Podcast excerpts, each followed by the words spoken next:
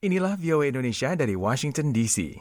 Black Friday adalah hari Jumat pasca Thanksgiving atau hari bersyukur di Amerika. Pada hari itu, penjual retail menggelar obral besar-besaran untuk menarik orang berbelanja. Banyak diaspora Indonesia mengejar kesempatan itu, namun pandemi membuat sebagian dari mereka beralih ke online.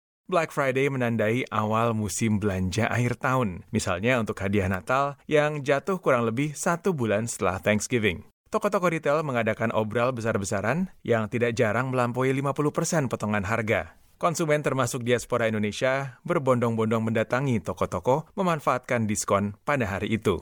Seto Cahyono sudah hampir 30 tahun tinggal di Amerika. Baginya, Black Friday adalah kesempatan mendapatkan diskon besar. Ia menceritakan pengalamannya berjuang memperoleh barang incarannya. Ia rela antre hampir 5 jam di udara terbuka dengan suhu 2 derajat Celcius di depan toko elektronik kegemarannya. Perjuangannya bersaing dengan puluhan orang lain yang datang jauh lebih awal tidak sia-sia. Seto berhasil mendapatkan barang yang diincar dengan diskon yang luar biasa. Untuk satu TV layar datar, ia mendapat diskon 350 dolar. Untuk satu laptop, dia mendapat diskon 450 dolar. Dan untuk satu kamera, ia mendapat diskon 300 dolar.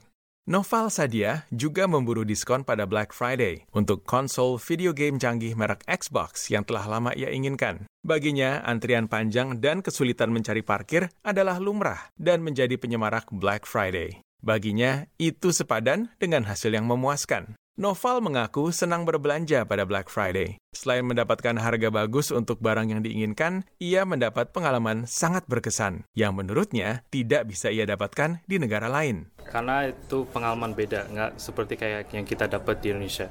Di Amerika, di UK, atau di Kanada itu semua ada Black Friday.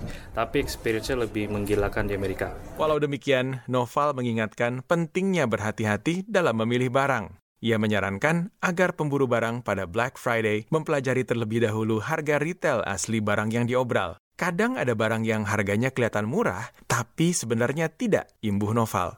Imbauan agar tidak terbuai obral juga diutarakan oleh Pasha Ranakusuma. Mengaku tidak suka pada Black Friday, Pasha mengatakan dengan adanya inflasi dan pandemi, orang selayaknya berhati-hati pada uang yang mereka belanjakan. Bagi Erik Nugraha, Black Friday adalah saatnya memburu barang-barang yang susah didapat ataupun baru dilepas ke pasaran.